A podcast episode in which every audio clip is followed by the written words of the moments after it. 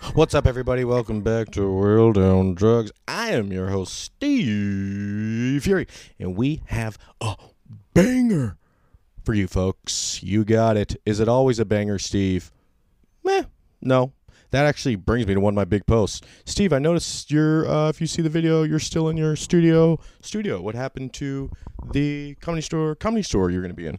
Well, gotta say, I went there, recorded a podcast with David Lucas. Yes, that David Lucas of Kill Tony and of of uh, a bunch of other funny shit. I think probably did Rogan a couple times.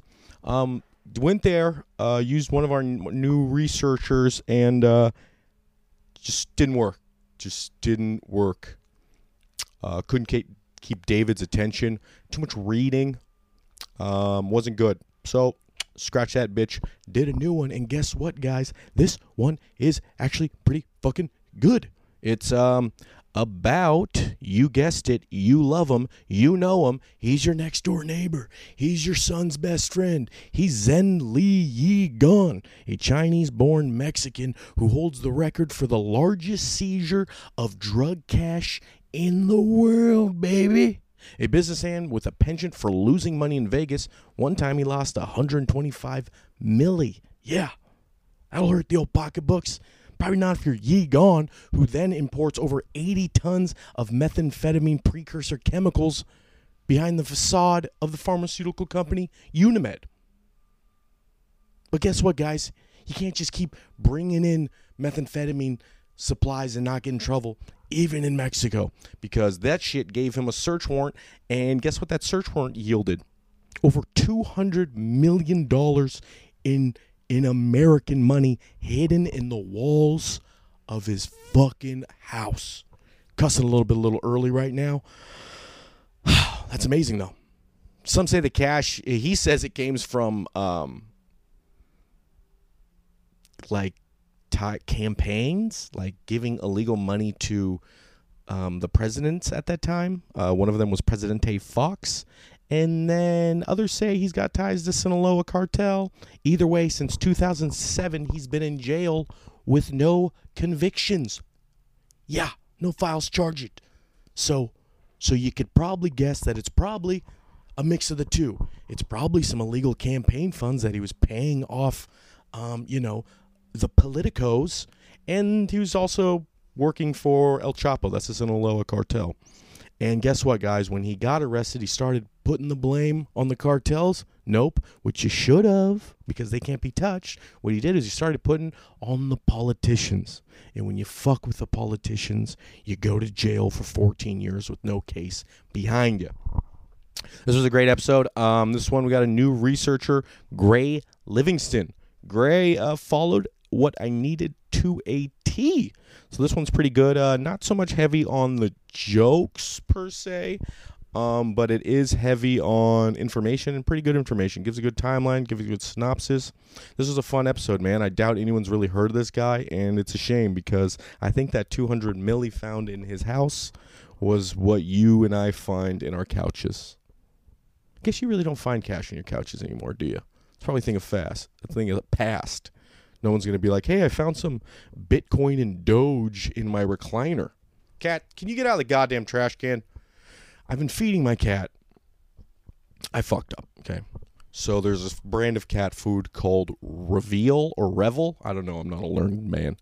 And um, it's just straight fire like tuna, and one is tuna and crab and it was on sale, so I bought a bunch of them. But now my cat has become a straight dope fiend. I'm gonna be honest though, um, it really looks good. It really uh, looks like a really nice thing of tuna. But then there's the crab, and they're kind of liberal with the crab.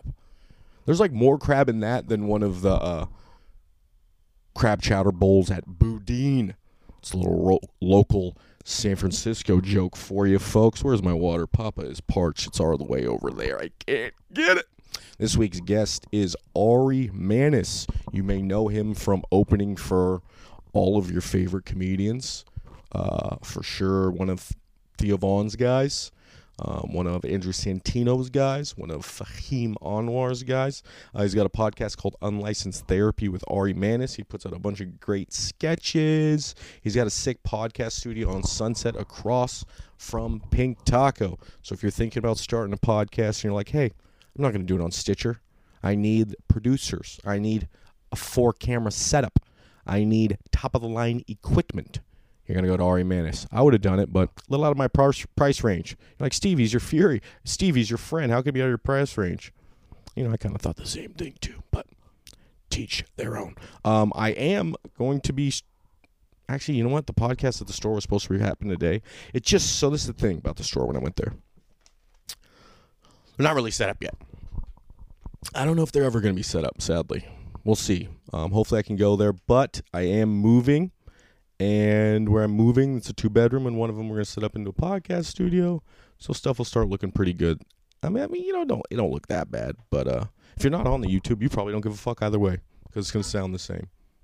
Probably would sound a little bit better if I had a producer, but uh, it's just me. I'm gonna fucking throw a baseball bat at this fucking cat if it doesn't stop licking tuna cans. I guess you know maybe you guys are happy that I have a permanent co-host that just licks garbage tuna cans. And I'm not talking about me with my exes. Okay, we're having fun. No one enjoys this podcast. Um, actually, want to give a shout out to everyone. We're still growing. We're still getting better. If you bought a T-shirt, I was supposed to wear that T-shirt on this one. Um, they're coming. I wanted to get everyone's order at the same time because if you've ever gone to the post office in West Hollywood, I gotta say, a treat, a treat. If you thought the DMV was fun in West Hollywood, wait till you go to the post office. It's like, what are these people shipping? What are you shipping, dude? You fucking smell like piss and poop. I think I've had this is an idea. Okay, this is an idea I've had for quite a while. I think the entrance to the MIB headquarters, Men in Black, folks, look it up. It's America's last um, wall against aliens. I've always said build a wall. Where do I say it? The ozone. Um, yeah, a bunch of freaks come out of the Target on La Brea and Santa Monica, and I think maybe the backdoor entrance is in the post office in West Hollywood because it is a hellscape.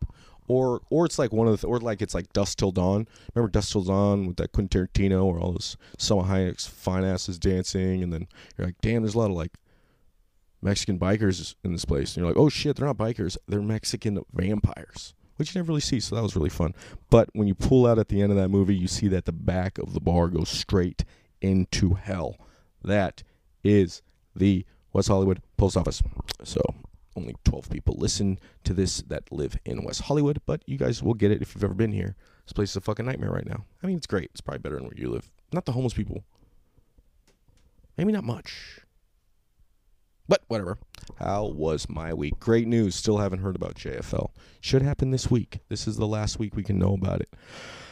Fingers crossed. Give me a lot of giving me a lot of uh, stress because it's about now three weeks that we could have got the information and I never got it. So every time my fucking manager calls me, he's my buddy, calls me a lot. I um don't listen to anything he says because I thought he was going to give me an answer that I wanted, and I haven't got one yet. I think it's to happen. I don't know. Who knows? If I don't get it, if I don't get it, how would I feel? I'd be pretty bummed out. I don't know if I'd be too. I'd be bummed. I just wouldn't get it. But that's probably an ego thing, and I just got to work on my ego more. Um, let's see. Last week, podcast store studio did not work. Uh, it's gonna work. I mean, it does work in the sense that there's a nice setup. There's good. There's a producer, but it kind of looks weird. It's kind of an empty white room just doesn't seem like it's really gonna happen. So I might just focus on doing my own shit, turning in the next place into kind of a cool little studio and just banging out shit there. Because I don't really mind people coming over to my house, but I just don't want them to have to come to my studio studio because it's just a little weird because I have to sit on my bed or pull out a folding chair. But with the new place, I could do that. But also, I can't have like Bert Kreischer come to my house. So maybe I'll do like a side to side one, you know. But also, if I have Bert, I want to have really cool clips. And if the background looks like shit, I'll probably rather have the background look good at my place. We'll see. This isn't for you guys. Um, good news is moving into a new place on the 12th with my girlfriend. Two bedrooms, two bath. Not to brag, doing pretty well. Or I'm doing the same exact. And she got a job at Cedar Sinai, which is a great hospital, so that's pretty good for us. Um, can't wait for that. Fourth of July this week. What did you guys do? I went to Dave Williamson's house. If you you know him, if you follow um, Instagram barbecue or TikTok barbecue or know Bert Kreischer at all, I mean, good God, Dave's always with Bert. They will be together at Red Rocks in Denver coming up, so you guys should check that out. Uh, Dave's a great guy, good hang, family man. It's a little different hanging out, you know. Fourth of July, went to his house. There's kids. Not really normally what I do. Me and my friends, it's no kids, no kids at all. But they're like older kids, like 13 15. So it's like, but also I think they like have like a chill life. I think they're homeschooled. Uh oh, Alex is calling me. Hopefully this is important.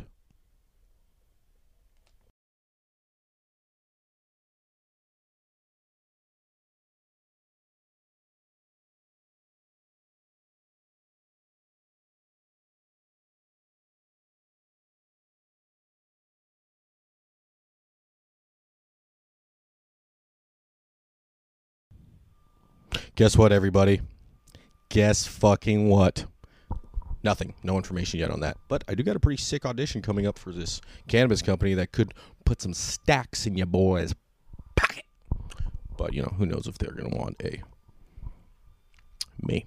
But uh, I'm excited for that, actually. So I get something to do today for the next couple days what was I saying? July 4th, Dave Williamson. Um, yes, hanging out with kids. Dave was there, cooked like six racks of ribs. His he turns his t- tiny little patio into like the smokehouse. He just got off tour doing two weeks. If you want to go check him out, I think it's Dave Williamson comedy. Um, he just did two months in a teardrop trailer behind a Jeep Wrangler, traveling around doing shows at barbecue venues. Um, as uh, if you followed me at all, you've seen me with Bert. He's the guy who's always barbecuing. He uh, takes it seriously. One thing though, that's all he eats. The man just eats barbecue nonstop. Nonstop barbecue. I can't barbecue for me. Okay, if I'm on tour with the boys, with the boys, I'll dip in some. I'll dip in some sugar meat anytime you want. But on my own, bar- barbecue's a once a month thing. Dave eats it for every meal. Like when I came in there, his son was just eating a tri-tip that'd been like quartered. He was eating it like a fucking kumquat. I don't know how you come kumquat. He's just eating meat for lunch. He's Like, yeah, I made smoked tri-tip for lunch. I'm like, okay, what is your heart? Is your heart alive? Did it die? Did your heart die? Um, but you know, he's a great guy. Got to hang out with them. Then he made some racks of ribs, made some uh, burnt ends that were very good. It was just a treat, you know. His best thing is one of the best things I've ever eaten, which is like pork rib. And it's not the normal pork ribs that you get at like a restaurant. You get them, you're like, what the fuck is the meat? The only meat on this is just getting stuck in my teeth. These are like huge fucking ribs, and it's it's next level. Um, so I'm really hoping I get to enjoy that. That's more of a Bert tour thing because when you go on tour, um, you can kind of just give them a list of stuff you want, and Dave definitely does because we all want to eat everything. So Dave goes like, because like if you get real beef ribs, I think it's like 75, 80 bucks for the rack that he used. So it's like something you can't really do all the time. But he had some pork ribs, he had the burnt ends. It was fantastic. And then I went over to my friend Emily's house in Koreatown and had all my normal friends there, the boys, the uh, Trash Panda gang, TPG on Mamas. I just see, you know, LA is very interesting in the fact that every five houses people are setting off fireworks and they're not setting off fireworks like a normal place does like you know people sit around. These are fair fireworks okay? They're fair fireworks flaming into the skies. Everywhere. Every every neighborhood. Every neighborhood is fl- huge. All over. It's like i don't know if obviously you know a lot of mexican americans so we got the plug down there i'm guessing that's where a lot of them come from. I don't know how cheap they are in mexico but i'm I mean, honestly, each neighborhood has got to be throwing like two grand out. And I'm thinking, I talked to one of my Mexican homies. You may know him, Sao Trujillo.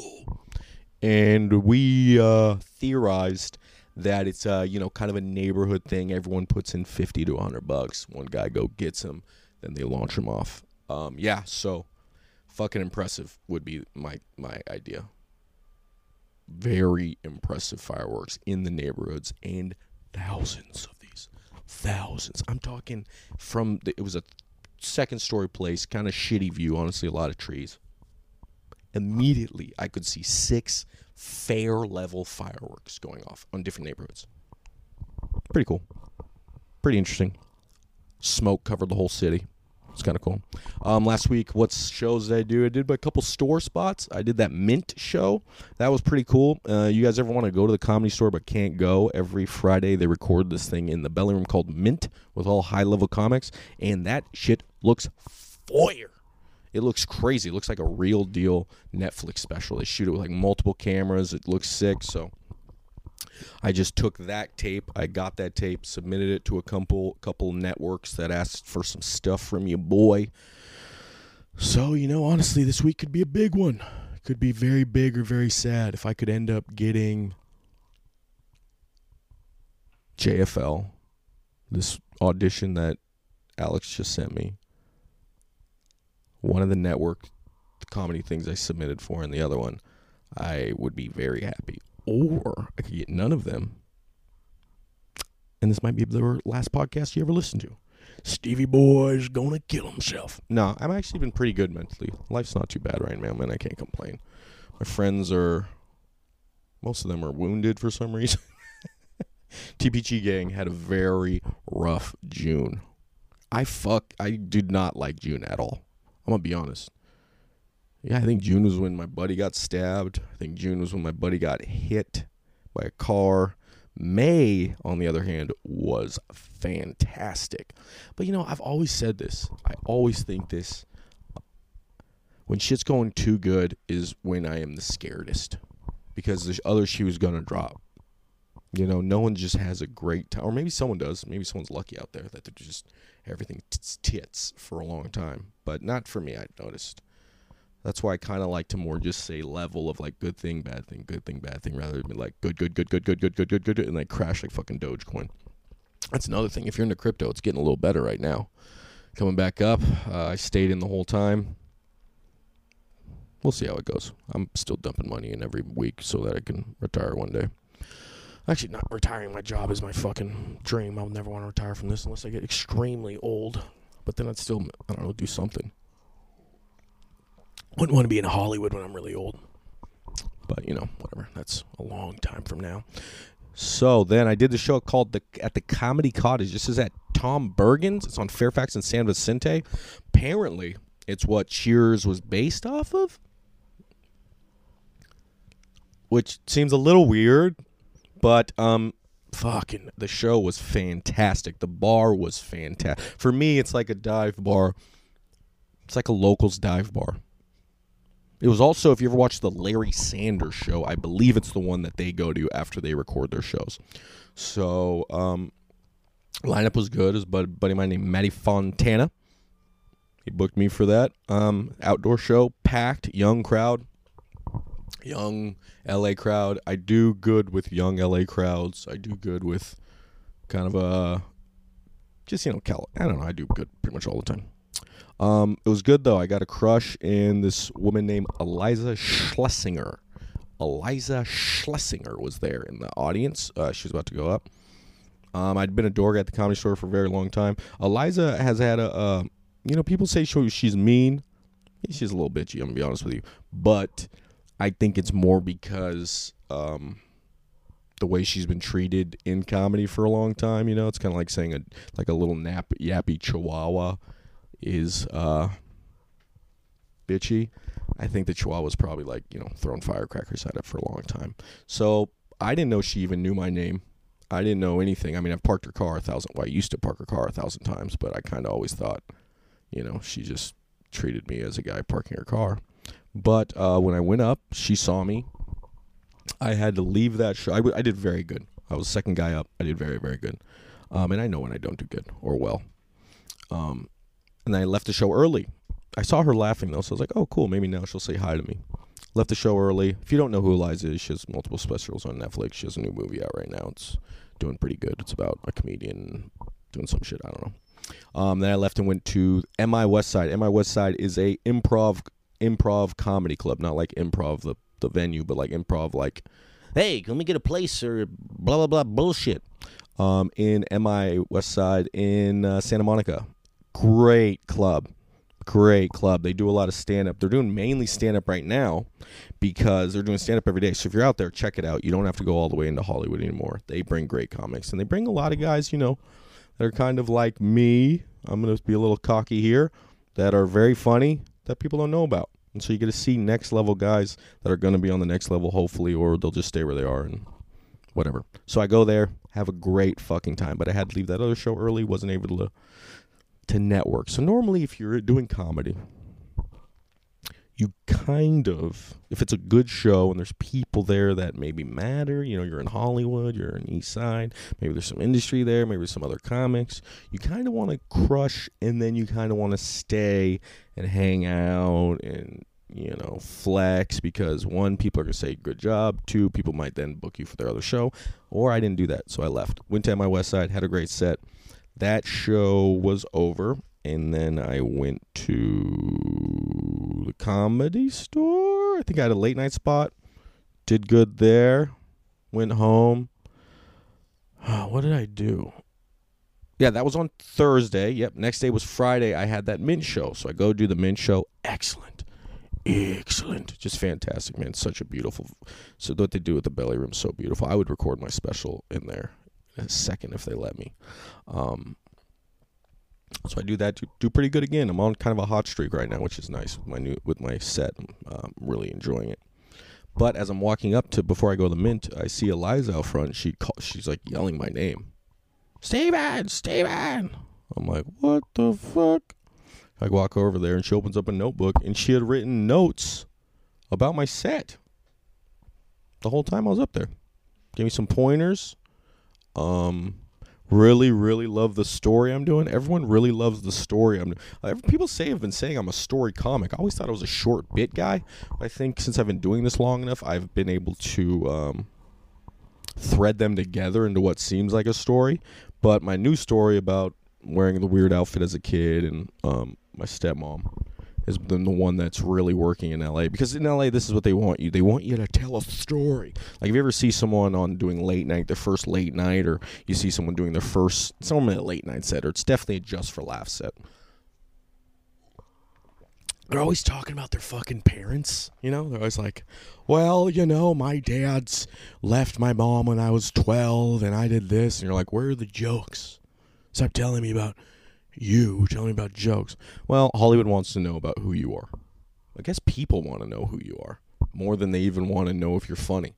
So luckily, I've been able to mix the two, in this new story people are liking. So she runs up to me and gives me all these pointers. Manages to throw in a, one little shady one, a little jab do ya. But overall, very nice, and that was really cool, you know, because I think she's going to be nice to me now. And you know, that's kind of the thing in LA why you want to get on these bigger shows with these bigger comics because um, you start getting treated as a peer rather than a nothing. You know, when I get up on these shows, there's a larger chance that maybe I'll get on someone's podcast. Maybe they'll say they like me and I can open before them. Maybe I just become in osmosis into being a big dog. And I have seen people respect me quite a lot more lately. So that was the com. Oh, and then I got to go up real late at the comedy store and fucking murdered. I was hella drunk. Cause I didn't know I was gonna go up. Someone bailed, and I was crushing. And I did 20 minutes, but no one was mad. Everyone was just liking it a lot. And then uh, staff all liked it. So fuck them. Whatever. Who gives a shit? That was my week. Oh, Ari Mannis. How do I know Ari Mannis? Um, me and Ari became friends when he was a door guy at the comedy store when I first started working there. He quit shortly after and he's uh, been a buddy ever since. You know, uh, one weird story. Me and Ari, he has affinity for uh, ladies of the night in Mexico. There's a place called the Hong Kong um, Hotel. It's like three brothels on the street. Um, I not a fan of uh, prostitution. Not a huge prostitute guy. Not a huge pros guy. I think that's what Theo says. Theo says not a huge prostitute guy. not into it. Not even really into strippers. I th- my theory on strippers is if I go to strip club, throw a bunch of money on them, and they uh, grind on me, I guess, and I come in my jeans. None of that sounds good. Let's say I throw a hundred bucks at the um, strip club. I think in my single days, I could go on a date with someone, spend a hundred bucks. We both get to eat. We both get a drink. Probably both get fuck. So I've never been that, but I do love to indulge in the pharmaceuticals, especially if they come from a pharmacy. I don't really get to do that much up here anymore. Um, I used to sell a lot of pharmaceuticals in my younger years. Whenever, um, you know, it's enough time I can talk about that. That's not illegal.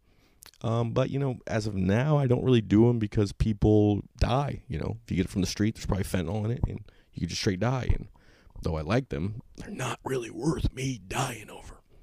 But if you go to Mexico, I don't know if you know this out there, you can go to a pharmacy and get whatever you want. Whatever you want. They just give it to you. So it's like, okay, this is my theory. I was like, okay, I'll go down to Mexico with you guys. We'll walk across the border. Walk across the border. And I don't know why I've been so tired lately, man. I've been fucking tired. I'm not doing shit. But whatever. Walk across the border. You guys will go into the brothel. It's a big brothel. Too. This place is huge. It's not really a brothel. It's like a nightclub with like very aggressive naked women from like all parts of South America. To me, it bums me out. It, it, it doesn't look like anyone's like, when I grow up, I want to put whipped cream on my tits so people, tourists can look at me and pay me money to have sex. I don't think, maybe there is. I don't think so. It's more like my family's very poor where I'm from, or I was pushed into sex trafficking. So now I have to do this. So it just bums me out. So I was like, okay, you guys will go to the brothel. I'll go to the pharmaceutical place go over there, grab a couple Norcos, take a couple of those, get a bucket of beer, chill in the corner, watch some ladies dance with their boobies. My buddies have sex. Um, turns out pharmacies aren't open at night there. So now I'm walking into a brothel with bunch of weirdos, man. This place is chock full. It's like a club where all the women are very attractive and, and very hard plasticky. You know, they got a lot of actually Colombia is where a lot of the prettiest women I've ever seen when I've gone to South America or Mexico or Panama. See, I don't even quit yawning. I've fucking I slept enough. I don't sleep that much. I had terrible nightmares if you know me. Um, but yeah, and they get all plastic surgery, so they look like you know Nicki Minaj type giant asses and huge tits. So now I'm in there with a bunch of weird bald guys and two of my buddies that are in there. They go up to have sex with a prostitute. I sit in the corner with a bucket of beer. So if you know me, beer's not, especially the beer I was drinking, like Modelo's, Bud Light, it's not really gonna get me drunk. It's just I would have to drink probably 12 pack for me to get drunk in a pretty short amount of time, and then I'm feeling bloated. So now I'm sober, drinking five beers. All these sad prostitutes keep coming up to me, and I keep saying no, and it's just not very much fun. And then my buddies come down from having sex with prostitutes, and they didn't have much fun either. Then we walk across the border and we go home, and silent car ride home. No one got what they wanted. That was my story about Mexico with my buddy Ari and another friend. Not a great story, but it's interesting. It's kind of life we live, you know. He just hit me up one day. He was like, "Hey, you want to go to Mexico?" I was like, "Okay, let's go." I have a thing where I don't really say no. Like I'll probably, if you ask me to do it, I'll probably do it. At least once. Mainly because I feel bad if I say no. I really feel bad a lot of times. All right, yeah. So that was Ari. How I met Ari. How we hang out. Um, if you want a T-shirt, it's the logo behind me, the World of Drugs logo on a black T-shirt. Venmo me at S T E P H E N dash F U R E Y with your address, and I will send them out. I'm probably going to send out the t-shirts that were last week today or tomorrow for sure. So look for them in the mail, guys. They're coming. Thanks for buying them. You know, adds a little money to the podcast. Doesn't make this such a drain on my wallet, but hey, I'm having a fucking fun time and numbers keep going up and you guys seem to like it. So thank you very much. Um, this is the Zhenli Ye Gon, the Chinese Mexican cartel who made more meth, meth than fucking Gus Fring. Uh, if you are a fan of Breaking Bad, pretty much these guys are when they take uh, Aaron Paul's character to Mexico to like that big refinery and stuff. So that's what Zhenli had all over Mexico, these things, and these guys working in them. And they would take the raw materials to make methamphetamines and then do it there. So, I mean, it's pretty good. Shit's pretty popping. You're going to like it. I like it. I'm Steve Furey. This is the World on Drug podcast with Ari Mannis about Zhenli Ye Gon, baby. Check it out if you know what's good for you. I'm not gonna read. Okay. Do I have to read? No, you don't have to. But sometimes uh, people go in and out of not consciousness, but focusing Right. because it's like a lot of information. Right. Right. Right. So just try not to do that because I just did one. I'm more of an audi- a listener. Yeah, can rather you than a and do reader. Okay, cool, perfect then. For example, ever since audiobooks came out, I no longer read books. Yeah, I like audiobooks too. They're like a better podcast. I just can't read a book. I can't keep focus. Or Yeah, it's I- really hard. I'm like, oh, let me see if I can get through a chapter, and then I'm like, yeah, I read a chapter of a book.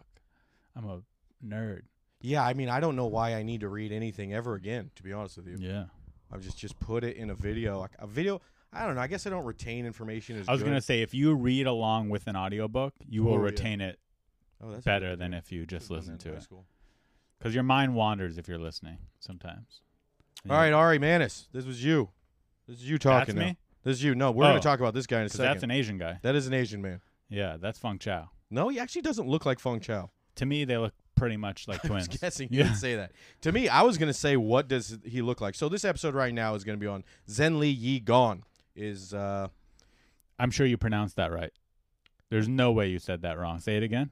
Zhenli Ye Gon. Oh, that's got to be right. I mean, yeah, I think it's pretty good. Yeah. I mean, a lot of times I will do the phonetic kind of Google Translate. Now try to say it as if you were Feng Chao. Shen Li Yi Gone. We might get in trouble for that one. Might need to take that one out. No, no, no. You got to leave that. So this is him, man. What are we gonna say about him so far? This picture, he is wearing. His teeth aren't bad for a Chinese guy. Is that a thing? I thought that was English people. And I made it up. Oh, okay. Nice, Yeah. nice. I would say he looks. He definitely has. He's wearing an all black on black suit, kind of like a bad guy would wear. Or a communist. Yeah, or no, I think communists aren't they like gray and beige and kind of things like that. Uniform, I think. Uniform, Just yeah. uniforming. He's uh to me, he's got like a Johnny Cat, like a Johnny Yen.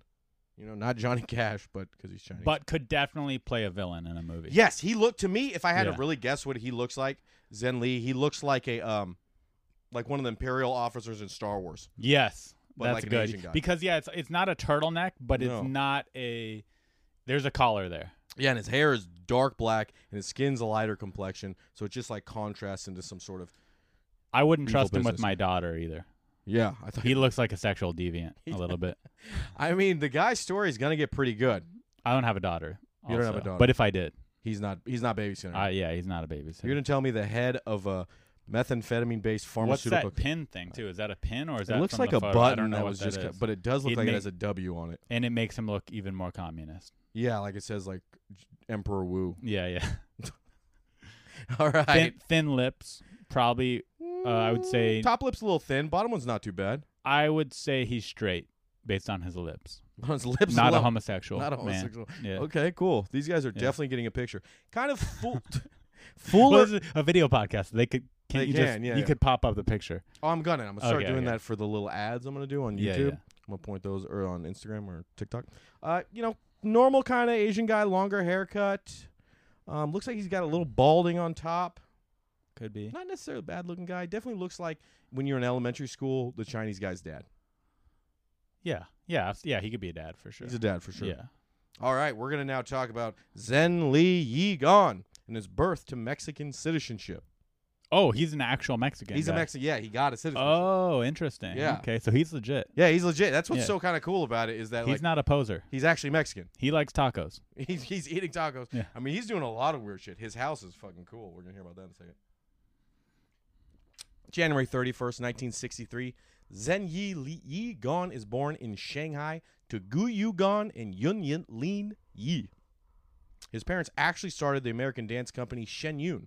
We might have to think of uh, nicknames for all these things they all sound the same. I'm gonna go. I know his parents don't come back that often. Okay, I'm okay. probably gonna call him Yi, Okay, Yi. so it's a little easier. Yeah, yeah, yeah. Because Zhenli, you know, sometimes like I've been drinking a It's few a beers lot. now. I don't want to. I don't want to sound ignorant, but that's a lot. Yeah, it is. I mean, he's got a lot going on. But uh, yeah, so uh, the joke I just said a second ago, his dance troupe is actually not Shen Yun. That made that up. It was supposed to be a weird racist joke. 1999, Ye Gon migrates to Mexico where he begins importing Chinese textiles and other legal products. So that's kind of the interesting thing about Yi is that he starts as like a normal import guy, Legal. legal, all Yeah, legal just, shit, Oh, I'm a businessman. I'm an entrepreneur. and he's fucking huffing over these goddamn textiles And then he's like, you know what? I should really be huffing over something better. Drugs. Six years later, on November 28th, 1996, the precursor to Ye Gon's Mexican pharma company is founded in Hong Kong with a man named Hong Jie Yi under the name Unimedic Hong Kong Company Limited. This company begins as a supplier of raw materials, mainly pseudoephedrine. So is this still legal at this point? Well, it's still legal right now. Yeah. So he, so it doesn't really get that legal Now he's like, I'm a medicine man. I'm a medicine man, Yeah. but I'm bringing in mainly, mainly pseudoephedrine. Pseudoephedrine, if you do not know, is used as a to relieve nasal congestion caused by cold, allergies, hay fever. If anything, he's a nice guy. He's helping people's health. You think that, Yeah. but uh, Yi is not bringing in pseudo, so all American Mexicans can breathe easy. Pseudoephedrine is also the main ingredient in methamphetamines. Oh, so the whole time he's like, oh, this is for nasal congestion, but he knows people are making meth with it. He knows that at this time back in the 90s, there was no. Nowadays, one, I don't even think you can bring in pseudoephedrine in large uh, quantities to Mexico. But at this time, no one knows about it. So he starts this company in China, Unimedic. You, it's going to be Unimed once it goes to Mexico. So it's still legal, but he knows what's going on. He knows that he's a shady guy Yes, at this point. a hundred percent. Damn. April 1997, Yugon establishes Unimed Pharmachem Company Mexico. That's Unimed. That's going to be his. That's going to be his company from now on. And what was it called before? It was Unimed China. It was Unimedic. from- Unimedic. yeah. Okay, so it's like let's shorten it up, Shorten make it it up, go to Mexico. easier for everyone to understand. Yep. These dumb people. I'm talking about other people besides China, not oh, Mexicans. No, man, just everyone. You're just Everyone's you're, dumber than China. Yeah, you're the first pro Chinese guy. Well, there's you can't deny that they're smart people. They work they work hard, they study hard. They're intellectuals. I would say Chinese Americans. I don't really know about Chinese Chinese people because But where do they get it from? Chinese Americans, they have a Chinese heritage from China. So I imagine in China they're very hardworking as well. I think it's more that a like lot. school is their important. parents came over and their parents were hardworking. You're saying just immigrants in general are hardworking. not There's all of truth them, to that, but, but, I yeah, a lot of them. some of them. Yeah. it's hard to get here. Okay, 1997, Yu Gong gains legal residence in Mexico. Uh, there's a question I had: How hard is it to bega- become a Mexican citizen? If you had to guess, Ari, what do you think you would have to do? Okay, this is pure guess, but I am a smart guy. Mm-hmm. That's what most people say. You think most people say think they're smart, and I'm actually dumb? No, no, they go. I go. What do you think about Ari? And they said, I don't know him. This is a pure guess. I'd say he was smart. Oh, nice. Yeah. That's, I'll take it. So, I would guess you either have to get really rich, Okay. live there a long time, Okay. Or marry a Mexican woman. It's pretty good. Those are actually some of the big ones. Uh, I was completely wrong. I said that you had to buy a Mexico soccer jersey, listen to La Bamba 15 times in a row, and for the next five years, when you go to a Mex- Mexican restaurant, you have to sing five songs with the mariachi band. Uh, yours are a lot funnier. Yeah, it's uh, okay. I had time to but obviously uh, mentally retarded. Yeah. Oh, I've, that's what most people say about me. Too. Yeah. They're like, "Who's? What do you think about Steve Furey?" No idea. Probably retarded. In actuality, once you have your permanent residency, it's fairly easy to obtain Mexican citizenship. While there are options to become a Mexican citizen through birth abroad, What does that even mean? uh, so oh, like, if you have Mexican parents. if you have Mexican parents and Yeah. you're born here, you can still become a Mexican citizen Right. if you never go back to Mexico. that makes sense. through marriage or by having children, or most for- foreigners, if you just live there, it's uh, you can get it through naturalization. They should make it where if you just clean up the beach for a day, you can become Yeah, a yeah, yeah. because their beaches are dirty. Yeah, it's kind of like when you go on a freeway and you'll see like the Moose Lodge adopt the this part of like the 101, and they clean it. That's what you should have to do. there. Yeah, that should be for LA too. You want to be a citizen of America, clean a stretch of the highway. Sponsor the mile of the highway for a year. for a couple make years, I would citizen. say. couple of years, yeah. Let's put. Uh, I think it should be easy to be a Mexican s- or a citizen of America, but you're gonna have to do some stuff. Yeah. Like maybe you don't get to move to L.A. You got to go to like Wyoming. right. And not well, Wyoming's actually I beautiful. know that wasn't a good one. And when you say do some stuff, I don't mean just like learn about America. You have to help America, improve the country that you want to be part of. That should be for every country. God bless. God bless every country, but some of us a little more than the other ones. 1997, Yigong spends two years working as a technician at Laboratorios Silanes. So that's L A B O R A T O R I O S S I L A N E S, a firm owned by President Fox's friend and political ally Antonio Lopez de Silanes Perez. Now, you might not know the answer to this. Is President Fox? Who is that? And who I is got right Antonio now, Lopez? buddy. Got you right now. Who are these two people? So here's a little bit about President Fox. Number one, he was the guy. You remember when he was the guy who was arguing with Donald Trump a lot? So he's the president of Mexico. He was the president of Mexico Okay. for a while. So there's a couple views on him. He apparently he wasn't the most corrupt guy, but he was still kind of a stooge for El Chapo. Right. One thing he did in So Mexico, corrupt. yeah, but he's not like as bad as some other guys from what I'm reading. Well, number one biggest thing he did was he legalized drugs in Mexico and drug production, which you could, th- I mean, to me probably helps the. I mean, this the cartels probably don't give a fuck if it's legal anyway. But he said it was to uh To stop their power to stop their power. because now Yes. it's legal. So he started with weed and then he moved on to harder drugs. He said it would hurt. makes sense. Yeah. Yeah. I mean, I think if we did that in America, yeah. It, would it, takes just- the problem is that both sides have to do yeah, that. yeah, exactly. Yeah. So a lot of stuff I read is he might be a stooge for El Chapo. One of the coolest things uh, is one of the El Chapo's uh, cases he had.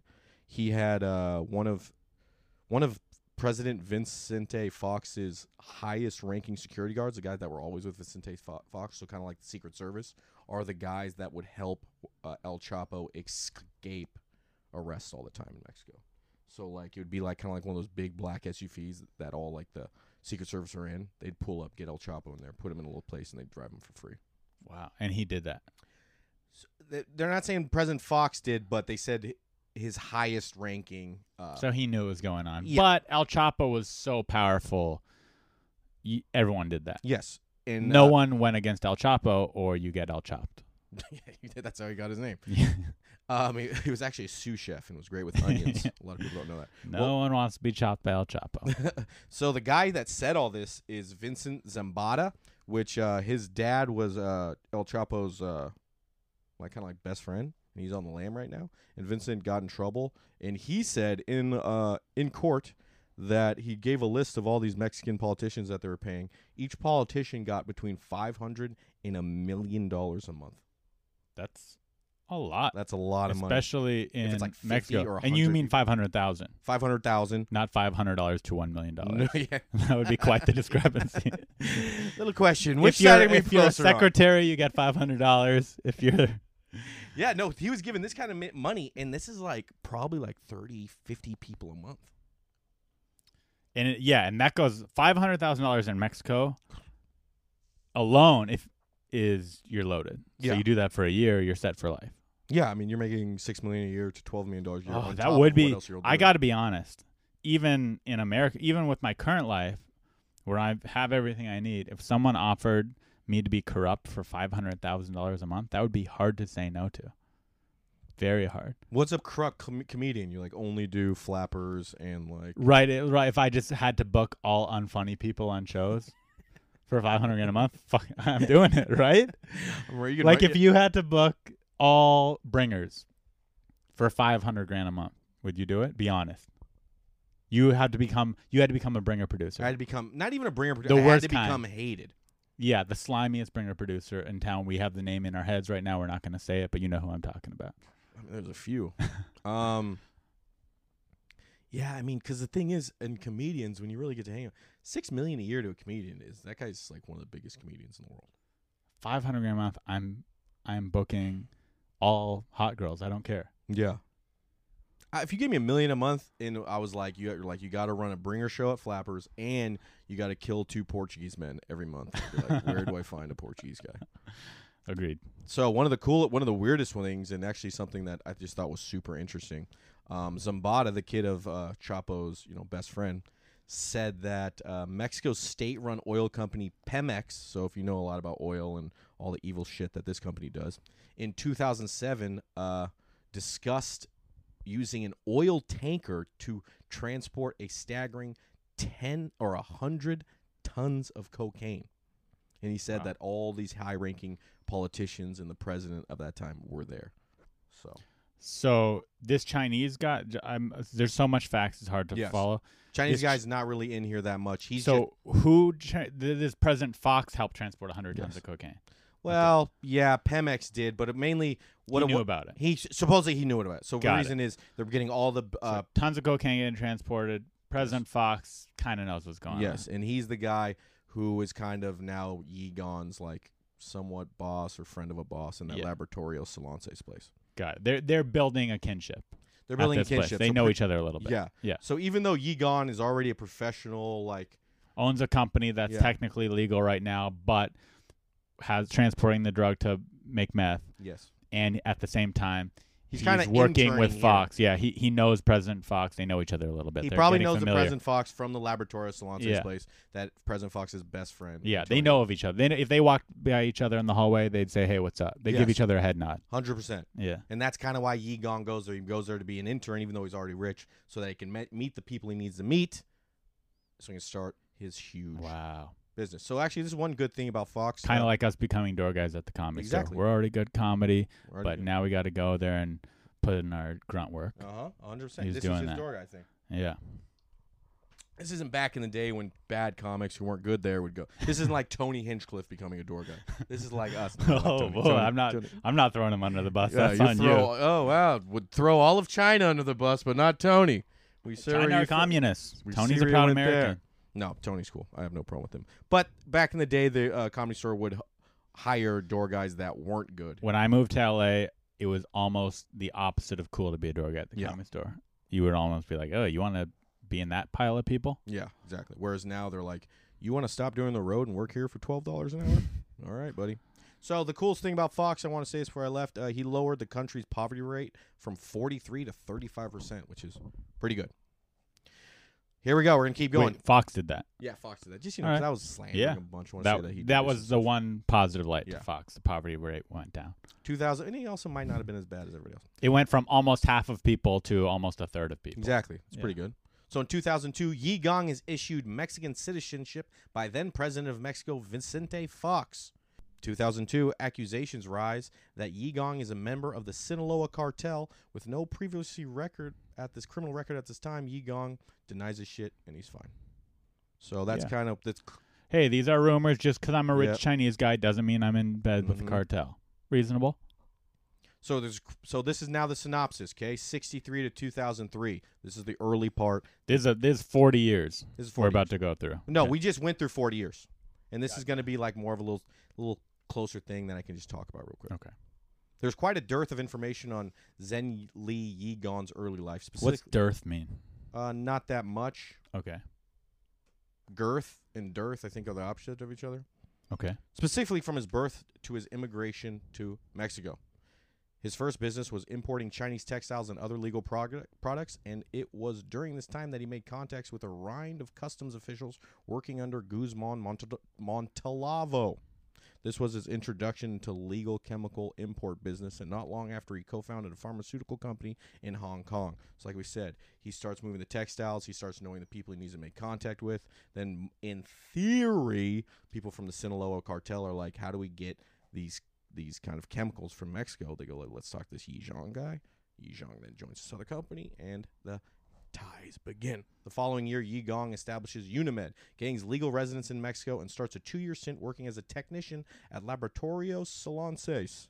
This company is involved in the manufacture, fabrication, and processing of drugs, as well as being owned by a close friend of then President Vincent Fox. So, like drugs, not not bad drugs though. At this point, this is kind of like Legal drug company. He's interning for it. yes, He met President Fox. He's doing it. yeah. Five years later. He's networking. He's networking. Exactly. Yeah. I understand. Five years later, he is uh, issued full Mexican citizenship by the pres- president, only to be accused of having ties with Suna Sinaloa cartel. He deserves it. I know he did pretty good. Yeah, he he owned a big company in Mexico. It was gray area, but technically legal. Yeah. He worked for this other company. He's putting in his time. He's lived in Mexico now eight years. During this time, Unimed was legally importing what amounted to 81 tons of pseudoephedrine.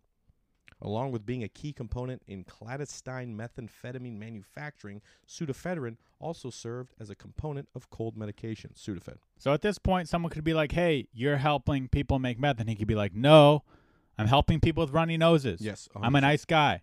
Get off my back." Yes, and that's the kind of honestly, this China still does this stuff to the day. You just got to find the countries that they're allowed to ship any of their weird stuff too. and a lot of times it'll come from the Golden Triangle. Yeah, we have like lion's mane, that fake weed stuff. Oh, A lot of that's from China. Uh, I just got these exercise pills off the internet that I've been taking.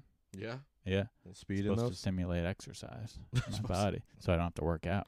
That's probably gonna work. You see all the L- It caused tumors in mice, but I'm taking a lower dose, so it should work in me. Yeah, I'm a human, so I'm fine. what the fuck do I care? Yeah. Um, the timeline. This is the glory days, 2003 to 2007. 2004, the United States sees a significant increase in methamphetamine seized at the border. This coincides with Mexican intelligence identifying a rise in larger clandestine methamphetamine labs. So it's kind of like now these like shady places are all popping up, There's a lot more meth being made in Mexico. and they also see a lot more pseudo coming from China. So you could argue that more is being made, or you could argue maybe there's just a lot more people who want it, Yeah, yeah, true. or Maybe- both. maybe, you know, all those people in Mexico who just are allergic to whatever trees are in Because it's not like if you build it, they will come, no, right? People have to be asking for meth. Yeah, people aren't going to Mexico to hang out at these labs. Yeah. I wonder if that's a thing. You know, if you're meth head and you go down to Mexico to get speed. I don't know. People who love weed love being around uh, people who grow it. Yeah, I know, but I don't know if I feel like the I feel like the people who make really good meth from a giant lab in Mexico don't really want to hang out with a bunch of meth heads. Probably, I would hope.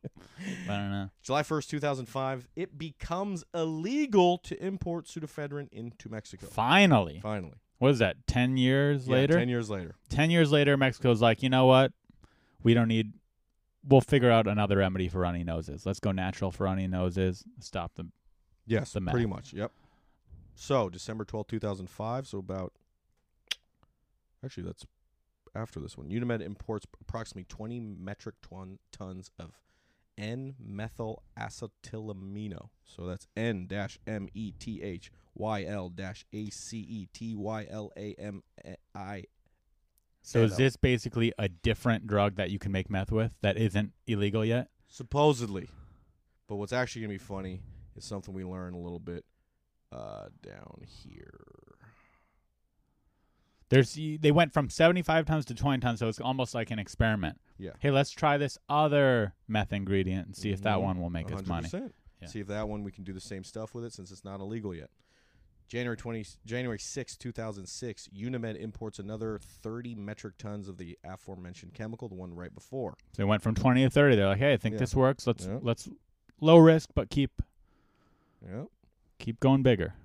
August 28, 2007, Unimed imports 37 metric tons of hydroxybenzyl N-methyl acetamide. So that's hydroxybenzyl N M E T H Y L A C E T A M I D E.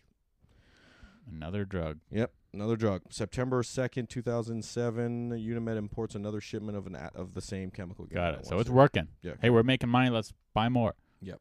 Get us more. So now, why was he shipping this through there? The four shipments that got through. While it is illegal to import pseudoephedrine after July 1st, 2005, it was not illegal to import other chemicals that can be used as a base to precursors to pseudoephedrine. So the stuff that makes pseudo- so it's like, hey, it's illegal to make glazed donuts in America, but it's not illegal to send glaze and send Donuts. Got it. So now he's buying the even premature chemicals. Mhm.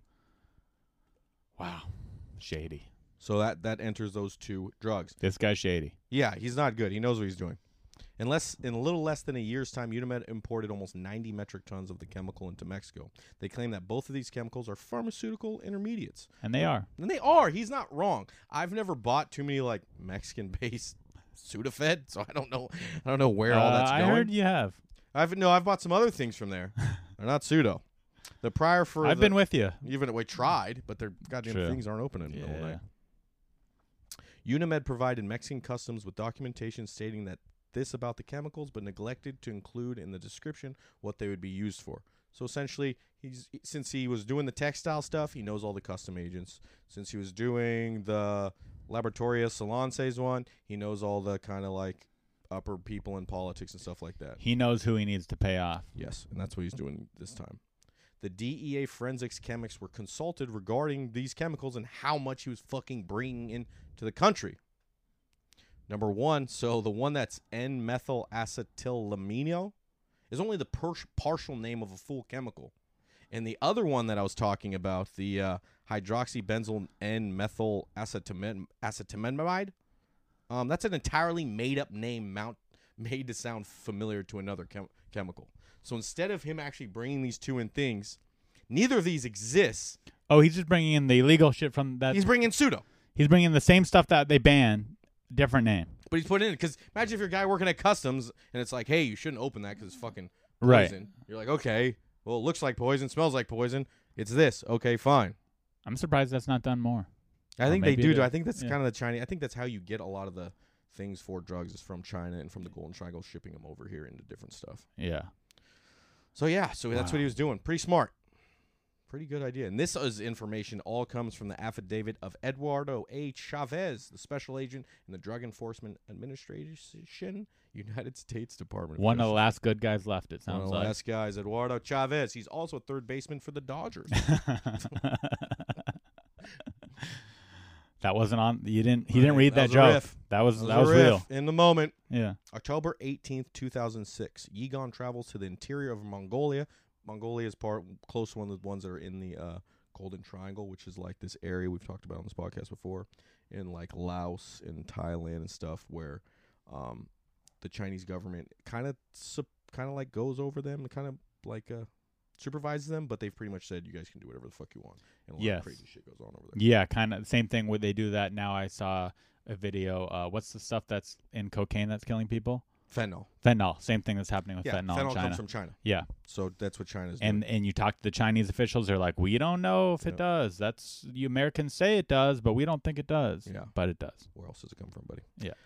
2006, Yigong travels to the interior of Mongolia and signs off on a purchase of 19 tons of hydroxybenzyl N-methyl acetamide. The price is about 700 grand. And according to the invoice presented in court, this merchandise was shipped from Tianjin to Mexico. So it's more of the fake stuff that's actually just pseudo again. Same place where COVID nineteen came from. It sounds like yeah, dude, bats. right there, bats. That's Yep. where that's where fentanyl comes from. Meth and COVID.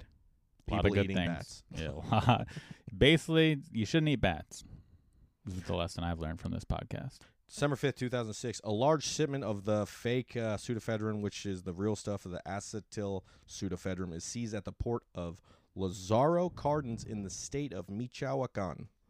Michoacan. I said that right that time, but not with a little flair. That's the thing about when I'm speaking other language. I feel like it's weirder if I have that like the Michoacan, like the little flair. I feel like that's weirder than me just trying to say it. I like it though. Makes Yeah. me feel cultured it a does. little bit. Everyone else hates me in the room, but I, for a minute, feel pretty good. So this is the first time they're They've they crack shit. down on this Yeah. Chinese drug lord. Exactly. First time they're like, "Hey, buddy, what you're doing is not cool." Yeah, we know that you've just been switching labels. April 26, 2007, DE agents travels to Unimed manufacturing plant and discovers residue in locations throughout the site which tests positive for the presence of ephedrine. So essentially, this whole place that says they're kind of like bare, is like essentially this guy's company is a huge company that is processed. They're saying they're making Tylenol, they're saying they're making all this stuff, but in reality, everything has pseudo on it, ephedrine on it, meaning that It's all every- stuff to make meth. it's all stuff to make meth. Damn. March 14, 2007, President George Bush flies to Merida to meet President Felipe Calderon. That's the new guy after Fox is gone, and discusses cracking down on the legal drug trade occurring between both. Wait, you said Fox knew Trump though, so does he come back again? I'm not 100% about that. Fox was the guy when Trump was like, "Your guys are going to pay for the wall." He was, and he was like, "No, we're not," and he kept Got laughing, doing that. So thing. Fox still works there in some capacity, some doing yeah, something. I don't know. So the synopsis: The Glory Days, 2003 to 2007. What defined the beginning of an era was the noticeable uptick in methamphetamine being seized at the border. After some sleuthing, the USDA reported that the increase was due to the fact that the methamphetamine laboratories in Mexico were increasing over a three-year period. A little burp action for you. While during the same period, decreasing in the United States. So they're seeing how they're cracking down in the United States, but they're jumping up in Mexico. This ultimately led to regulations on controlling methamphetamine precursor chemicals tightening in countries that had been allowing it. And in July of 2005, it became illegal to import pseudoephedrine into Mexico. It has always been illegal to import and divert pseudoephedrine, but up until this point, pharmaceutical labs were allowed to purchase and resell it under a tight documented regulation. But since he already knows anybody, he don't give a fuck about the documentation. After it became illegal in 2005 for another 15 months, Unimed started importing other legal chemicals to control to But it was continue. the same shit. It was the same shit, yeah. It's Yeah. bullshit. And this is just the stuff that we seize. So how much stuff is getting through the cracks? Uh. Tons and tons of it. Uh, hun, this one we see is this one that actually had Enough to create Bakersfield. enough to keep enough to keep the uh, the middle of California Yeah, well. Central California is now still to this day a shithole because of this. I mean, it's not that bad, but people Yes, have is. different uh, ideas about it. Neither of these chemicals were actually labeled on the shipping containers. They were all intermediates for legal medicine and chemicals that don't even really work or exist, and he was just pumping this shit out. He had four shipments of multiple tons go through under supervision, and his fifth one was seized by the DEA. The U- that's the U.S. Hey, So U.S. not baby. even, not even Mexico. No, they don't. We trust got to take over their their DEA. Well, every time we go into another country, we train everybody, and then those guys then use the training to go the bad way. Like there's there's this guy uh, Guillen. He's called the Friend Killer. This cartel. We went down to Mexico and we're like, we're done with this bullshit. We got all the best Mexican military guys they had. Got them all, and then we trained them. I mean, like we really fucking trained them for months to a year, and Yeah. then we sent them back into Mexico. and We're like, we're gonna get you guys to kill all these cartels, and they were like, okay. And then the cartels were like, how would you like a 150 times as much money as you're getting right now? Add three zeros to everything you want. And they're like, sound yeah, Sounds good. Sounds pretty good. And those are the guys that started going around and chopping people's heads off and doing all the crazy shit. Damn, It was our fault. I didn't much. realize we created that. Uh, we created Osama bin Laden. We created so much stuff. That I knew about. In April of 2006, DE agents traveled to the Unimed manufacturing plant and discovered the presence of methamphetamine precursor chemicals, which gave them enough issue uh, evidence to issue warrants against Ye Gon. Finally, Finally, America had to come in there and clean it up. We well, we made the mess, but also clean. No, not this isn't our mess actually. It should also be noted that this entire time, Unimed had a government-approved chemist named Bernardo Mercard Jimenez, who stated under oath that he did not know the imported substances were prohibited under Mexican law. So, fucking moron. He's lying in such stupid, stupid excuses. So now we're gonna go to uh, 2007 what? to. Ha- this is the downfall now. Mm-hmm. Well, you got any questions, buddy boy? I get it. Ye Gon's a shady drug dealer. Yeah. He's kind of the supplier of the stuff to do it, and he thought, you know, probably He's a would never get- collared drug dealer. Yeah, blue collar drug dealer. Yeah. Yeah. March 15, 2007, the Mexican government issues federal search warrants for Ye Gon's residence, Unimed's corporate headquarters, and Unimed's pharmaceutical plant in Toluca. Toluca's nice. Have you been to Mexico, Toluca, or the one over here, Toluca Lake, or whatever? Oh, I don't know. Maybe I confused them. Yeah, I think I went over. Yeah, okay. In Ye Gon's residence, they discover over two hundred and five million dollars concealed in the walls and elsewhere around their home. Bad ass. Some people put it in their mattress. He puts it in the walls. Walls. He insulates his house with cash. Yep, It's a good insulator. it is good. It keeps it warm. Mm-hmm. So here we're going to Fire redundant. I don't know if that's true. I think it's just cotton. Uh, Money catches fire, don't it? Yeah. waterproof. Waterproof. It is waterproof. Yeah, you could run that shit through the washing machine. yeah, you can. Soaks up the water. See, he's thinking. He's like, if anyone ever washes my house, it's gonna be Mm-hmm. clean. So we're gonna go into what happens in that Mexico march. Do you think it's 205 million in U.S. bills or in pesos? It's in U.S. Wow. Yeah, it, that, that's Also adds a level of shadiness. You're living in Mexico. It should be in pesos. Yeah, that's for true. I would just put that shit in Bitcoin or something. I guess 2005. yeah, seven, never really Bitcoin wasn't. even around. He was, would've ar- crazy it was rich if he would've- around. It was yeah. He would have been. even rich. It was around, but it wasn't Yeah. uh, a good investment at that point. So what happened in the raid? In the raid of Ye Gon's home in Mexico City, police find what amounted to 205 million dollars in USD, Wow. along with the California king size pile of hundred dollar bills. So imagine a whole bed, all hundred dollar bills. That's like 200 million dollars. California Some King's big.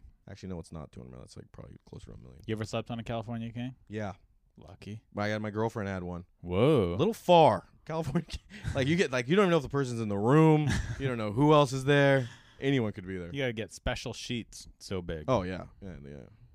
U.S. So uh, he also found a bunch. They also found a bunch of money: U.S. travelers' checks, foreign currencies, jewelry to an unknown value, seven luxury vehicles, a war chest with several handguns, an AK-47, and multiple boxes of ammunition. At the time, individuals that were in Ye Gon's house were arrested, but they're eventually released. What would be okay? Let's hear it. This is a fun one. That basically solidifies this guy's a drug lord.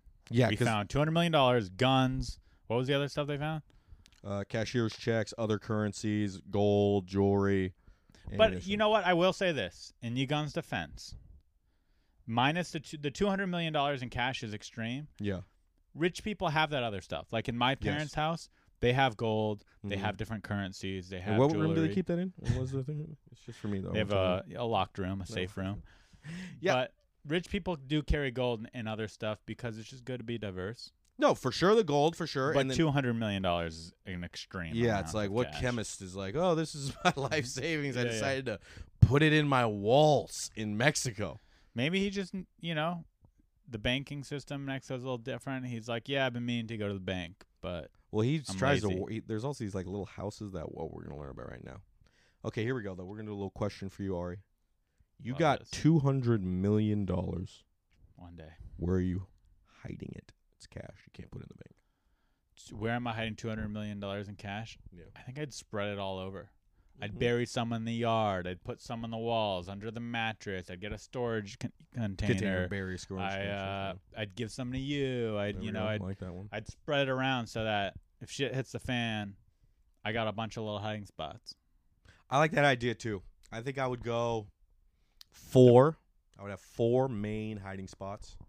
Um, I would probably buy small patches of land. You know, ten acres here, ten acres there, Yeah. all over the country. Dig a hole. Put a storage container down that hole. Put the money in there, and then that way, if any one of them is caught, I still got hopefully even if if there, if I got four, if three of them are caught, hopefully I got one with fifty million in it, and I'll probably be fine. I think I could live off fifty million for a little while. Fifty million? I think I could live off of. If I had two million dollars cash, I could live off that interest. But I know you're not getting hundred interest k, on that. isn't it? It's five Something like percent. that, yeah, yeah. it's hundred k a year. I could do that for sure. I could live off fifty k. Yeah, true. Then I would still kind of like work some hard shifts and stuff. When they raided Unimed's corporate headquarters, they found a handwritten note left for Ye Gon, which read, "Zhenli, I hope you are fine.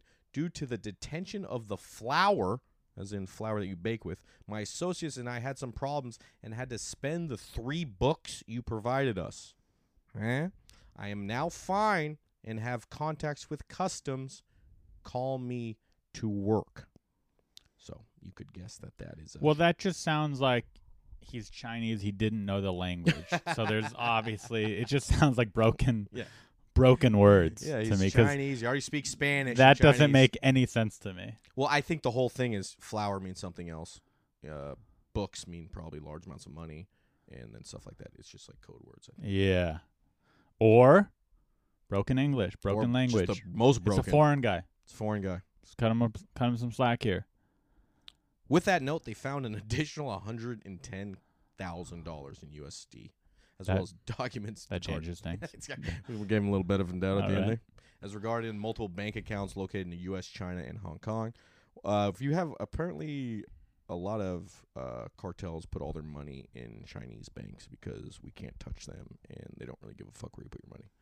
Yeah, or Swiss. Yeah, Swiss Right. too. Yeah, it was Swiss too. That was the one back in the day Mm-hmm. to avoid taxes. Yep, I think Chinese is a little more big now because there's now giant Chinese bakes in like Mexico and South America and all these places where you're like, why the fuck? Is I want to go to China. I've never been. I heard it smells pretty bad, but I would really want to go. I want to go Yeah. Chow. He said I like Chinese shit. women. I like Chinese food.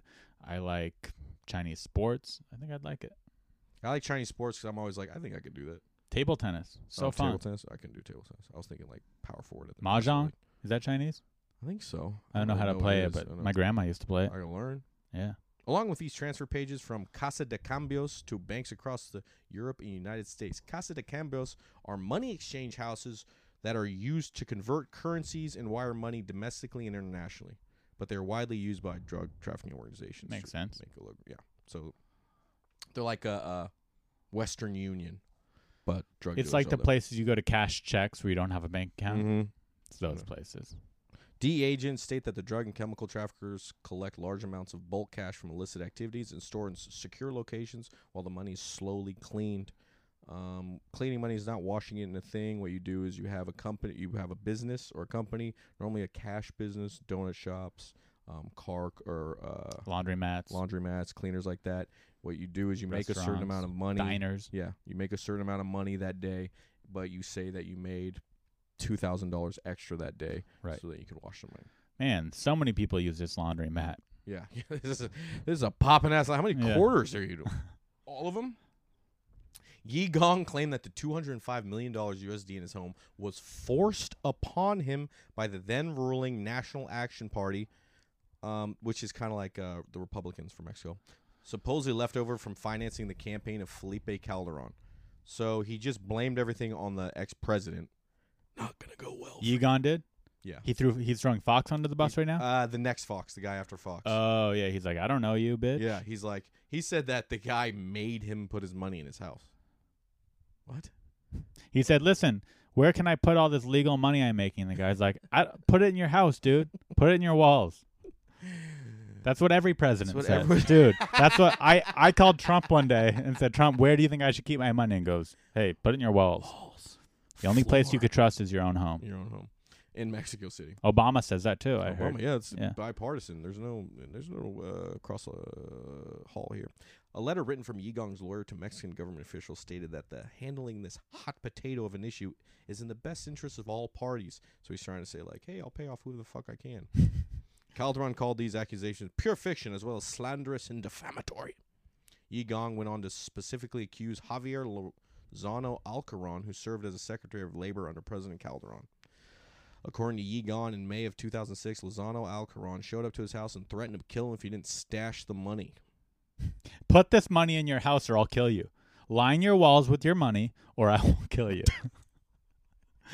What it sounds like to me, if I had to guess what happened here, is that for the last, where 2007 started around middle, early 2000s to end of the 90s, that he had, Yi had been paying, from the stuff I've been reading stuff, paying Javier and the uh, other president Calderon money. And then when he ended up going to jail, he was like, fuck this, I'm going to try and get them in trouble. I'm gonna rat them out I'm going to rat them out. And they're like, Nope. nope, bitch, Nope. you can't rat us out. We own you. Yeah, we're fucking Mexico, dog. I'm the president. The You can't rat out the president, moron. I got people in higher places than you.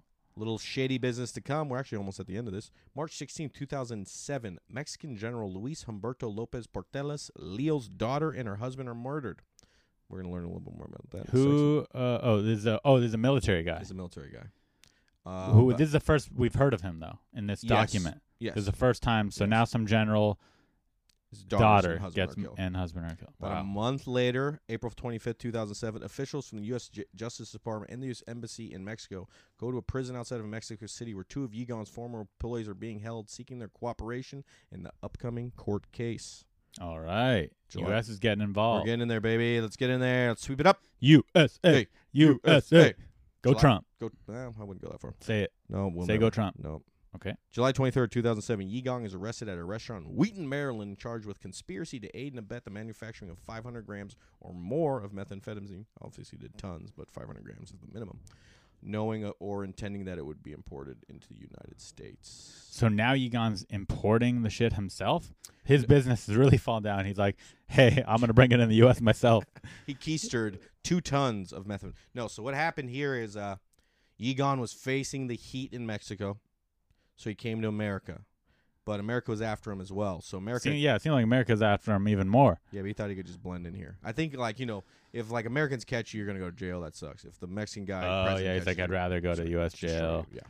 But he also had 500 grams with him. What a No, no, no. dumbass. So he got conspiracy to aid and Oh, abet. they just threw it. They had to stick something on him. Yeah, you're gonna say, oh, you just said it perfectly. I want to know what restaurant in Wheaton, Mary- Maryland he was in. We should go there and eat. eat there. try like, out the food. did someone leave 500 grams? Ye Gon was here, right?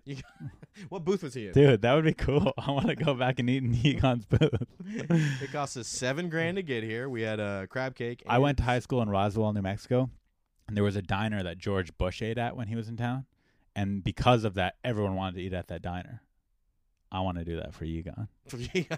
That place should be famous. they should have a picture of Ye Gon on, on you know, should. people have celebrities in LA. Yeah. They should have Ye Gon's Just him photo in up front on of the a wall. bunch of pseudo. Ye Gon ate that. They should have a menu item for Ye Gon. Ye Gon's bat suit. Ye Gon's aid and eggs in a bedding. And it's just eggs and uh, like two pseudo pseudopins. August 2nd, 2007, two Mexico federal agents involved in the search and arrest at Ye Gon's mansion were found dead. The same gun used in the murders of the general's daughter and her husband are the ones that killed those two federal agents. AKA, he was the whole time working with the Sinaloa. Oh, so they found the gun that killed the general and the daughter, or the Or general's just- daughter and they the found husband The bullet, and the bullet had the same kind of stuff on it. in Ye Gon's house. No. Oh. So in 2007, the two Mexican federal agents that were involved in the search, they were heading, Oh, oh, basically, they were killed. yeah. And then people took out the bullet, and they noticed that it had the same markings as the same guys who So it was clearly hitman from someone. it's a hitman from someone that killed both these guys. June 22nd, 2009. All charges against Ye Gon are dismissed in America. Oh, wait, do we skip that one or no? We did. You're right. Oh. United States Department of Justice files a motion to drop all charges against Ye Gon Ying, citing problems with witnesses and evidence. His trial was scheduled for September of 2009. In 2009, August, all everything's dropped. We didn't have enough him. We didn't have This is enough America. If you're not guilty, you're innocent. Yep. If you I mean we, we we had nothing, but um, on February 9, 2011, a U.S. federal judge approves Ye Gon's extradition to Mexico to face charges there. Mexico still want him. He's free in America, and we're like, yeah, but Mexico needs you. You know why You're they gone. still wanted him and why he uh, didn't get off like a lot of other Mexican cartels? Uh, because he went after the fucking president and the main guys. You normally need to shut your fucking mouth, keep lining their pockets, and then they'll help you out. He thought I was clear. He was clear. He was not. He didn't understand You're going it. back to the Mexican prison, where you will be poisoned. Ye Gon is extradited to Mexico, uh, escorted by U.S. Marshals on a flight from Virginia to Mexico City, and taken to the highest security prison there called Altiplano Prison, where he remains to this day. That was in. Oh, he's still October. alive, Still alive, and he's still in there. I tried to see if he got out. He actually just got COVID. and but beat it. Yeah, he beat it. Most people do. Most people do. About ninety nine point something percent. Well, it was yeah. kind of overblown, Wow. I mean, uh, my girlfriend saw a lot of people die in a lot of allegedly. allegedly, allegedly, I have a girlfriend. Allegedly, saw these things.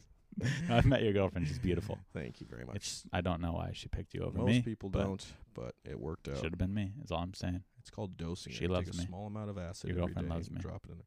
She loves everybody. She's a person of the planet.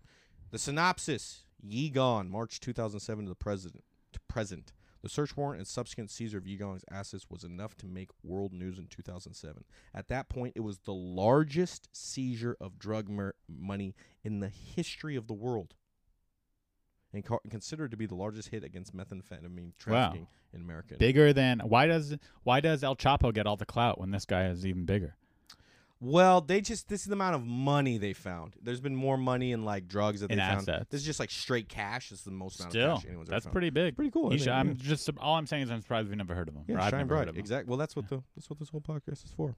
Well, f- not fully substantiated, there were two sets of murders within four months of the seizure that related to Ye Gon. The day after the search, General Leal's daughter and her husband were mur- murdered. General Leal was one of the guys who oversaw the seizure of Ye Gon's place. And the two Mexican federal agents that were involved in the arrest at Ye Gon's mansion were found dead, shot by the same firearm that used to kill the general's daughter and husband. Ye Gon was in America at the time, suspicious that he was in the eye of the Mexican government after his shipment was seized in 2006. So once his, he did those four shipments that went through after getting in trouble. After they said pseudo, he couldn't bring anymore. He brought four huge shipments. Fifth one got seized, ran to America. These concerns were merited, and all nine individuals that were in his house at the time of the search were arrested. They were all eventually released, uh, but not before federal agents from Mexico and America sought their cooperation in arresting Ye Gon. Oh god, so they he was not a good uh they were not loyal. No, they also He didn't have the loyalty El Chapo had. No, because His employees were like, "Y'all rat him out. Let me out of here." yeah, I'm with El Chapo, not Ye Gon.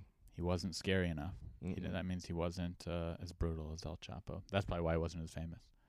El Chapo c- cut people's heads Yeah, off. he was like the plug more than like the. He's like the guy who sells the gun to somebody. the Ye Gon's kind of a little pussy boy. I mean, I I bet he probably did some fucking crazy Yeah, shit. he probably did. With Had that, to to get to get to here. yeah, Yeah, to do in Mexico when you're rising her up, you have 200 million. You've Yeah. got to be somewhat. yeah, true. I apologize, Ye Gon. You're a tough guy. Mm-hmm. So it took about 15 weeks for Ye Gon to be located and arrested. He was pulled from a restaurant in Wheaton, Maryland, where he was having lunch with a friend and charged with conspiracy to do all that, that to bring on all the drugs to America. Got to go to this diner. Gotta go wanna the see di- it. Yeah, I know. We could. probably- I should have looked that up. From the start of his incarceration, it was clear that Ye Gon's case would be difficult to do in America. The prosecution was only able to draw two witnesses to testify against him, one of whom later recanted. Ooh, that means Ye Gon got to them Yeah, probably. and said, "Hey, if you testify, you're dead and your family's dead." and they were like, "Well, you're not going to kill me. Well, I just killed the fucking general's daughter and his 2 I'll big guys. definitely- yeah. You- You're going to die." Damn. Okay, he's powerful. Yeah, he's pretty. That's in America, right? That's in Amer- well, they got picked up over there and they're in America now, but um, it's kind of like that's why he's hooked up. The Sinaloa cartel is El Chapo, and that's why everyone's always like he's been working with them because it's obvious he was because they're He the knows ones. people everywhere. Yep. Damn. Okay. There pers- were some problems with evidence, uh, as even two years after his arrest, the U.S. government was unable to acquire sufficient quantities of drug samples to show that it was his. But perhaps Ye Gon's greatest salvation came from a statement made by his attorneys the day after his arrest. He has never had drugs, and he didn't have any drugs on him when he was arrested last night. So they're more just saying like the shit in another com- country was yours due to hearsay. And that's why the Department of Justice dismissed all charges against Ye Gon in 2009. For the entirety of his incarceration in the United States, Mexico had been seeking to have Ye Gon extradited so he could stand trial for all the crimes involving the cash found in his home. Also, because the president there was like, give that motherfucker to me. I'm to fuck him up for using my name. In his habeas petition, Ye Gon argued that his extradition should be barred by principles of international double jeopardy because he got off in America. It's like, no, bitch, what the fuck you talking about? Even though the Mexican government issued a statement saying they had not set out to prove that Ye Gon mass produced methamphetamines, but they just kind of wanted him. this is actually the craziest one right now to show how shady Mexico is. Ye Gon also claimed that his extradition would be improper under the legal requirements of dual criminality, as well as stating that many of the allegations against him were made by disgruntled former employees. In a later Mhm. argument, his attorneys argued that he would be tortured or killed by corrupt prison officials, citing the United Nations report documenting these practices occurring. There had also recently been an agreement between the U.S. and Mexico where Mexico agreed to extradite several drug kingpins to the United States, and Yi's Gon's attorneys speculated that they he had been used to give back to them. So Mhm. this is the That's crazy fair. one. This is the crazy shit right now. Ye Gon was extradited in October 2016 and is currently being held in Not that long ago. no, Altiplano prison. To this day, not a single person has been convicted of any crime in Mexico or United States. Wait, what does that mean? Not a single person. Meaning Ye Gon, he never got in trouble. He never What do had a you mean? case against him. He never got proven guilty. He never got Then how is he in jail? it's just me- shady Mexican shit. You're saying he hasn't gone to trial yet. He's he like in holding. anything. He hasn't been convicted. He hasn't been anything for six, seven years now. Five years. He's in limbo. Like eventually they're gonna bring the case to trial. I, I think it's more of they're not ever bringing that case to trial Why? Because Seems like they because he went after the president. You can't go after That's the whole Uh, So thing. maybe once this president's done. maybe if this president's done and maybe if he has some Chinese connects to push some more money. But it's like when you drug deal in Mexico, that's where if you watch anything or know the stuff, you can go after other cartels, you can go after people, but you cannot fuck with the politicians. Damn. I will say this. After hearing this story, he's obviously not a good Ye Gon is not a good person. No. He was importing drugs that he knew were creating bad drugs. Yes, he that was his plan. He knew he was shady. He had two hundred million dollars in the walls. He they kicked they killed a general's daughter and her husband who mm-hmm. weren't even involved. They're just the family. He's not a good guy. That being said, technically, he was importing drugs that were legal at one point. yeah. It's not like he was importing straight meth. No. He tried to kind of. He's like, listen, Yeah. I'm not. I'm not bringing in crack. I'm bringing the stuff that makes crack Yep. and also makes cold medicine. Yep. So he maybe in his head he's not a bad guy. I would go like twenty to thirty years. I don't know if he deserves being be in jail for the rest of his life in some weird Mexican prison. But also, man, he's think all the people's lives he's ruined and have been s- s- killed from there. He's not a good guy. No, he kind of sucks. But he's not the worst. I was gonna tell everybody how to make meth. Yeah, I want to know. You want to know how to make meth, everybody? Have you done it, or you no, just no, read, no, you no, just no, watched no, a YouTube no, video? No, no, no, no, no. I just looked up a bunch of shit, and this is how one of the ways you make meth. Okay, aren't you worried about now? Like, I feel like up until this point you could monetize the video. Now we talk about this, you're gonna have to demonetize it. Is that a thing? I think. I don't know. on Well, you YouTube. know, I think Let's you're talk about it, allowed. and you could edit it out if you change your mind. I think you're allowed to tell people how to do stuff. You just can't do it. I asked a couple lawyers about. I don't. know. I think legally you're allowed to. Yeah. but I think I don't know. I could be wrong. I think on YouTube they might demonetize the video if we teach people how to make meth. I don't think I'm making that much money on YouTube anyway. Here's Not the yet. shake and bake method. Okay. You need a Mountain Dew bottle. You need the pseudoephedrine, so you need Sudafed. You need lye. You need lithium strips. You tear from these little pieces of batteries. You need ammonium nitrate. You need ether, hexane, naphtha. This is like a gas. A lot of times it's Mhm. a gas you get from like uh, Coleman kind of stuff. You need sulfuric acid. You need pickling salt. Ooh, I like pickling salt. I know I'm a big fan of that. So I'm not going to give any of the amounts of stuff you need to use because it's not Mhm. an actual thing. So you need to add some ammonium nitrate to the gas into a bottle, the um, Mountain Dew bottle. Then add the lis- lithium pieces and about a half a cup. Oh, I didn't mean to say that of lye, and you put that in the water and wait for the reaction. You got to keep the pressure in the bottle uh, very, very uh, Hi. Pressurized high. Yeah, you do not want to open that shit, and this shit will probably blow up on you if you're a fucking moron. You gotta allow all the lithium to be bronze. That should take about ten to fifteen minutes. Um, and there's gonna be a lot of pressure building up in this bottle. And about 25 to 45 minutes later, you'll see a clear, f- and the clear fuel will get foggy that's been in the bottle, and that's because it's becoming saturated with the Li bronze particles. You gotta slowly remove that cap, vent all the prof- pressure out, then remove the cap. Kind of like if you're opening a uh, a bad uh, a soda bottle that's been shaken. If the reaction is slowing down at this point, recharge the RV by adding or the Mountain Dew bottle by adding more lye, and just keep using that. You got to use a funnel to do that. Um, this is how you make the really shitty meth too. This is like the sign that like the I mean, this is a lot of steps, but definitely doable. This Yeah. I've done stuff like this in chemistry class in exactly, college. yeah. You know, this, and this is, is, all you need. I mean, it's hard to get this stuff, and it's gonna be pretty expensive uh, initial investment. I bet you it wouldn't even be that hard, really, if you went on Well- the, the internet. Like we could probably do this if we wanted to just do it for the fun of it as an experiment. A few hundred bucks, right? A few hundred bucks, yeah, and you probably get a. It sounds like and then we'd have probably enough meth from this to get our money back and then some. yeah, probably yeah. You could probably do this. I don't want to, I don't want to do that at all. It sounds. but I fucking but we could. but we could. I'd want to do it just to see if we how hard it is. Yeah, I was thinking about that too, but it's like. but I'm not mm. actually gonna do it. But I kind of want to. It'd be a fun day. If it was something funner, It'd be a fun meth, project. You know what I mean, like Yeah. even if it was like, Dude, this is like homebrewing beer. It's Yeah. almost the same difficulty as making beer with one of those kits. Yeah, that's probably the same kind of lingo. lingo. Yeah. So you got to add some more stuff to that little uh, Mountain Dew bottle, and then you got to remove the funnel and the screw, and you put the cap back on the RV or the bottle. They keep calling it RV. I don't know why. Then you got to shake the fuck out of the bottle for ten seconds And that is w- verbatim words Yeah. from this from this Guy, thing. This probably the scientist. speed freak. He said, "Shake the fuck out of it." Yeah. Continue shaking the fuck out of the bottle as much as possible. But continue to regulate pressure and ventilating. You can use a blow dryer to help reaction complete, That sounds like the hardest step so far. Shake it while regulating. and while blow drying it Three things at once. for about thirty minutes. So the pressure. Yeah, the P- the pressure must be based before the reaction can take place between the PSE and the lye, so it'll be a bit about 10 to 15 minutes. You'll start noticing that the fuel inside will go dark like chocolate milk. Yummy. Don't keep it around kids. It's not Yeah. milk. Got to put a label on this stuff. You don't want your kids drinking your meth. Drinking your meth juice. It's expensive and it could cause harm to their intestines. Yeah, or yeah, their wallet and in their lives. It is really important to keep the pressure very high in the bottle and keep the temp of the fuel as warm as you can during this process as it aids the reaction taking place between the PSE and the lye. I think they'd know after one Lithium. sip though that this is not chocolate milk. Yeah. This is bad milk.